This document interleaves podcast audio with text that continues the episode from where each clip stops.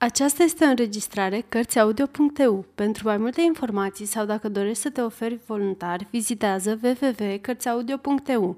Toate înregistrările Cărțiaudio.eu sunt din domeniu public. Frații Grim, Creasa albinelor A fost odată doi feciori de împărat, care au pornit să-și încerce norocul prin lume. Și feciorii ăștia au ajuns să ducă o viață atât de ticăloasă și deșartă, că nu au mai avut îndrăzneala să calce pragul case părintești.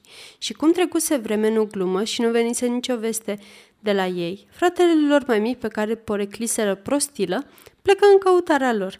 Dar când adu în sfârșit de frații săi, aceștia începură să-și bată joc de dânsul. Auzi, prostănacul, să creadă că o să poată răzbi prin lume când noi mai isteți decât el, n-am prea făcut mare ispravă. Și totuși pornilă la drum câte trei și tot mergând ei așa, iată că dă dură peste un mușuroi de furnici. Cei doi frați mai vârstnici voiră pe dată să-l surpe și să-l roscolească pentru a vedea cum micile făpturi o vor lua la goană spăimântate de moarte. Dar prostilă îi opri strigându-le, lăsați gângănile în pace, nu o să îngădui să le turbulați liniștea. Pornirea ei mai departe și după un cod de deal, dăduseră peste un lac, pe luciu căruia înota o mulțime de rațe.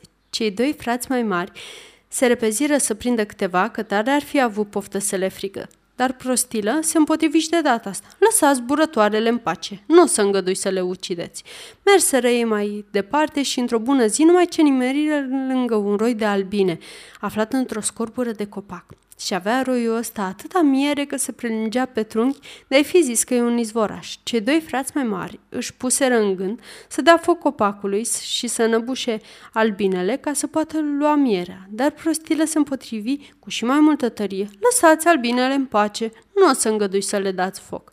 În cele din urmă, cei trei frați de dură peste un palat și avea palatul acesta atâtea grajduri câte n-ai fi găsit nici în zece palate împărătești și în ele se afla o mulțime de cai, toți din piatră, cât despre oameni nu se zărea unul pe nicăieri. Străbătură ei toate sălile palatului și, într-un sfârșit, se pomenire în dreptul unei uși zăvorite cu trei lacăte și avea ușa asta o ferăstruică tăiată taman la mijloc. Cei trei cătară prin ea și se și ce să crezi?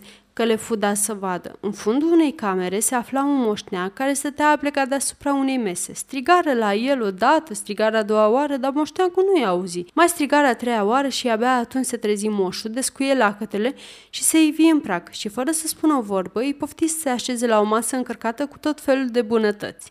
După ce mâncare și băură după pofta inimii, moșneagul îi duse în câte un iata ca să se odihnească.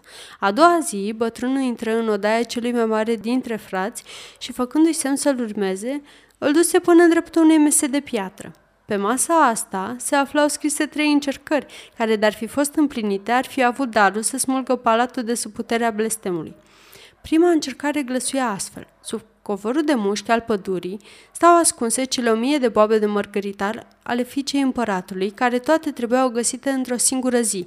Dacă la sfințitul soarelui va lipsi măcar una dintre ele, cel care s-a încumegătat să le caute se va preface în stană de piatră. Cel mai mare dintre frați porni în pădure și cătă toată ziua, dar când fu să apună soarele, băgă de seamnă că toată truda aia a fost în zadar și că n-a putut să adune mai mult de 100 de boabe de mărgăritar. Și atunci s-a întâmplat așa cum stătea scris pe tăblia mesei. Flăcăul s-a prefăcut într-o stană de piatră.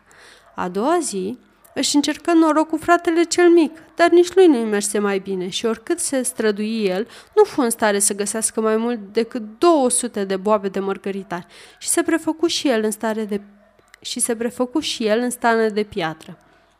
Iată că-i veni rândul și lui Prostilă. Se apucă el să caute în desima covorului de mușchi, dar găsea cu atâta nevoie câte un bob de mărgăritar. Totul mergea atât de încet că îl cuprinse deznădejdea.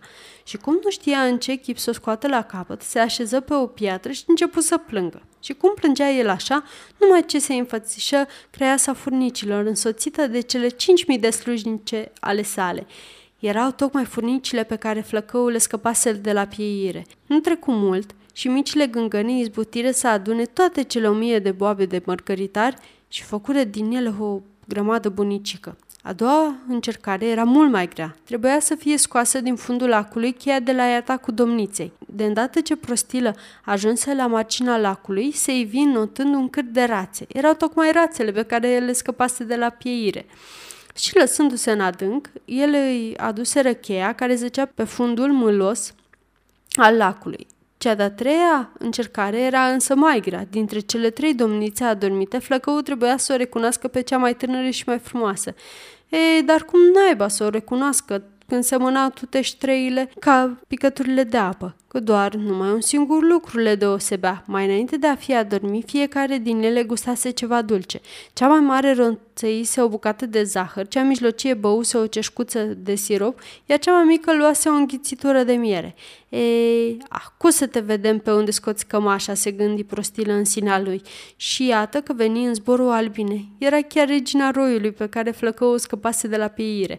Se rotia de câteva ori prin atac, cercetă pe rând buzele celor trei domnițe adormite și se așeză în cele din urmă pe gura aceleia care gustase de miere. Și astfel, putu prostilă să o recunoască dintr-o dată pe cea mai tânără și mai frumoasă dintre domnițe. Și numai decât să risipi vraja, de parcă nici n-ar fi fost. Castelul se smulse din somnul cel adânc și toți aceia care fusese prefăcuți în stană de piatră și recăpătaseră înfățișarea omenească. Prostilă o luă de nevastă pe cea mai tânără și mai frumoasă dintre domnițe și după moartea craiului urcă pe scaunul domnesc. Iar frații lui mai mari socotiseră că nici celelalte domnițe nu erau chiar de lepădat și trăiră cu toții ani mulți în belșug și fericire. Sfârșit!